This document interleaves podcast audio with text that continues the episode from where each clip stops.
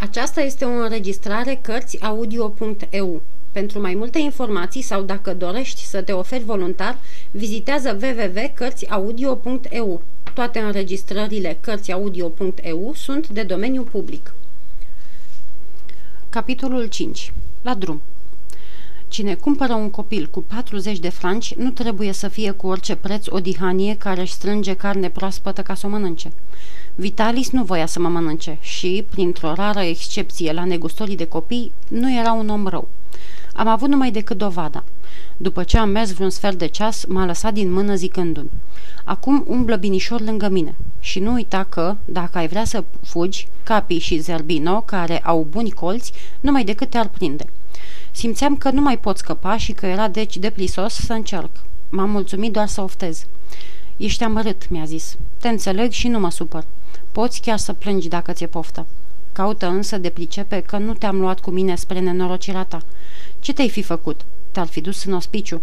Cei care te-au crescut nu sunt părinții tăi. Mama ta, cum îi zici tu, o fi fost bună cu tine. O iubești și îți pare rău că ai lăsat-o. Foarte bine. Dar gândește-te că nu te-ar fi putut ține contra voinței bărbatului, care nici el poate că nu e așa rău cum îl crezi. N-are cu ce trăi, fiindcă e schilod și nu mai poate munci. E firesc, deci, să-și facă socoteala că nu poate muri el de foame ca să te hrănească pe tine. Azi, viața e mai totdeauna o bătălie în care nu faci ce vrei. Înțelepte vor fi fost cuvintele lui, sau cel puțin cu experiență, dar era ceva care striga în mine mai tare ca ele, despărțirea. N-aveam să mai văd pe aceea care mă crescuse, mă dezmierdase și mă iubea. Și gândul acesta mă strângea de gât, mă sugruma. Mergeam totuși pe lângă Vitalis, căutând să-mi repet ce-mi spusese. Avea dreptate. Barberan nu mi-era tată și nu avea deci de ce să rab de foamea pentru mine. Primise să mă ia și să mă crească, dar, fiindcă nu mă putea ține, trebuia să mă gonească, iar eu, nu de ziua plecării trebuia să-mi aduc aminte, gândindu-mă la el, ci de anii petrecuți în casa lui. Gândește-te bine la ce-ți spun, îmi repeta Vitalis din când în când, și o să vezi că nu o să-ți pară rău. După ce am coborât un drum abrupt, am ajuns într-un șes pustiu care se întindea neted și monoton cât vedeam cu ochii. Nici o casă și nici un pom, numai burieni roșcate și mărăcini jigăliți de vânt. Vezi, ar fi fost o prostie să încerci să fugi, numai decât te-ar prinde capii și zerbino. Să fug? Nici gând. Unde m-aș fi dus? La cine? Poate că, la urma urmei, bătrânul nu era așa de strașnic, cum mi s-a părut întâi. Și nici stăpânirea lui, fiindcă mi era stăpân, poate nu i-o fi fost nemiloasă. Am mers mult așa prin pustiuri, ieșind din mărăcini și intrând în pietrișuri și nezălind de jur împrejur decât, decât rotunzimea câtorva coline cu creștetele sterpe. Astfel îmi închipuiam eu călătoriile și, când uneori în visele mele copilărești îmi părăseam satul, rătăceam prin locuri așa de frumoase că nici n-aveam a face cu cele prin care treceam acum. Pentru întâia oară umblam atât de mult, dintr-o singură dată și fără odihnă.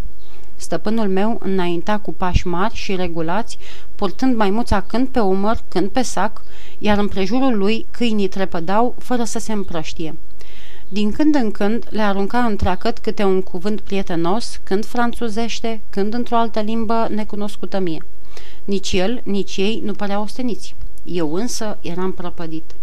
Osteneala trupului, unită cu tulburarea morală, mă sleiră de tot. De-abia mă tăram după Vitalis, dar nu îndrăzneam să-i cer să stea.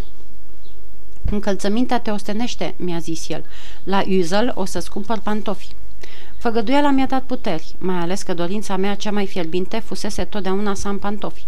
Și băiatul primarului și al hangiului aveau pantofi, așa că duminicile, când veneau la biserică, ei lunecau pe lespezile zgomotoase, pe când noi, țăranii, troncăneam ca niște cai.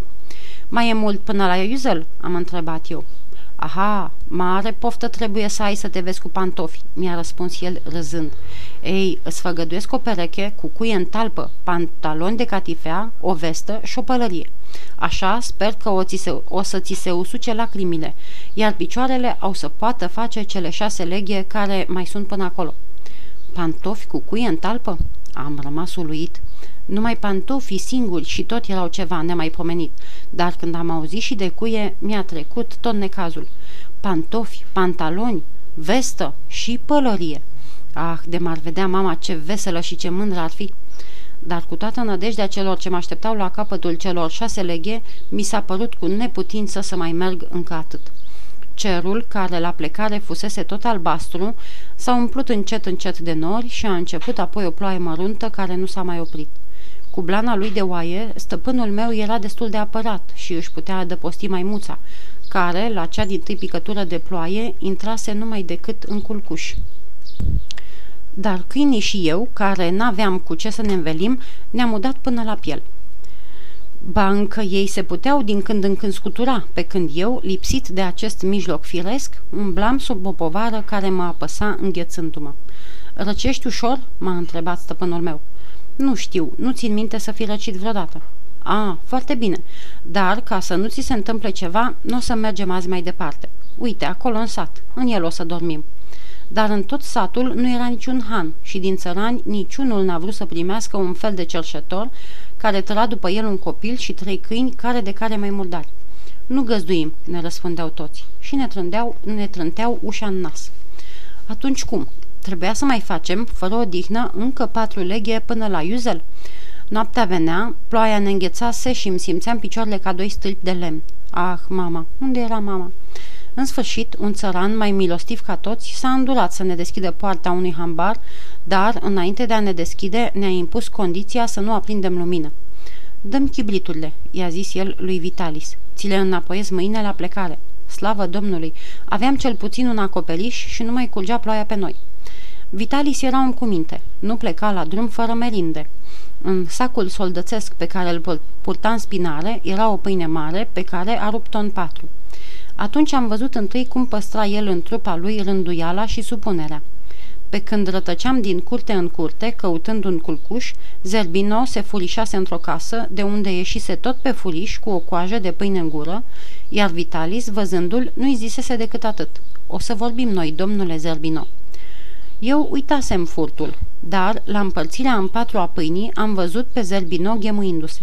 Vitalis și eu stam amândoi alături pe câte un snop de fân. Între noi, inimioara. În față erau înșirați cei trei câini, Capi și Dolce, cu ochii în ochii stăpânului, iar Zerbino cu botul în jos și cu urechile plăștite. Să iasă afară hoțul, a poruncit stăpânul, să se ducă într-un colț și să se culce nemâncat. Imediat, Zerbinoș și-a lăsat locul și, mergând mai mult de abușilea, s-a ascuns într-un colț arătat de stăpânul său, unde s-a vârât aproape tot, într-un maldăr de iarbă, așa încât nu-l mai vedeam, dar l-auzeam suflând tânguios. Vitalis mi-a dat apoi partea mea de pâine și, mâncând-o pe-a lui, am părțit în bucățele mici, maimuței și celor doi câini, părțile cuvenite lor. În ultimele luni trăite lângă mama, nu fusesem deloc răsfățat. Cu toate acestea, schimbarea de acum mi s-a părut grozavă. Ah, ce bun ar fi fost ciorba caldă pe care mi-o dădea ea în toate serile, chiar fără unt. Ce bine m-aș fi încălzit la vatră. Cu ce plăcere m-aș fi streculat în patul meu, trăgând plapuma până peste cap. Dar, vai, nici vorbă de pat și de plapumă. Ba încă bine că aveam câte o saltat de fân, saltea de fân. Doborât de osteneală, cu picioarele jupuite de umblet, tremura în vargă în hainele ude. Se înnoptase de tot, dar nu mi-era gândul la somn. Îți clănțene dinții, mi-a zis stăpânul. Ți-e frig? Cam. L-am auzit deschizând sacul. Eu nu prea am rufărie, a adăugat el, dar uite o cămașă uscată și o vestă în care să te poți înfășura după ce îți vei scoate pe cele ude. Pe urmă să te, să te înfunzi în fân și să vezi ce iute o să te încălzești și o să adormi. Am făcut ce mi-a spus, dar multă vreme m-am răsucit în noul meu pat, prea chinuit și prea amărât ca să pot adormi. Aș avea, așa avea să fie de aici înainte? Umblet într-una prin ploaie, somn în hambare, dârdâit de frig, un codru de pâine și nimeni să mă plângă, nici mama? Pe când cugetam astfel, cu inima ruptă și cu ochii plini de lacrimi, am simțit un suflu cald trecându-mi pe față. Am întins mâna și am dat peste părul lănos al lui Capi. Se apropiase binișor de mine, mirosindu-mă, și respira- respirația lui mi-a alergat pe obraz și prin păr. Ce voia? Să se culce și el pe fân, lipit de mine și să-mi lingă prietenește mână. Mișcat de dezmierdarea lui, mi-am săltat puțin, m-am săltat puțin și l-am sărutat pe botul rece. Drept mulțumire și-a înnăbușit un țipăt. Apoi și-a pus laba în mâna mea și n-a mai mișcat. Am uitat atunci și osteneală și necazuri. Gâtul încleștat mi s-a destins și am respirat. Nu mai eram singur. Aveam un prieten.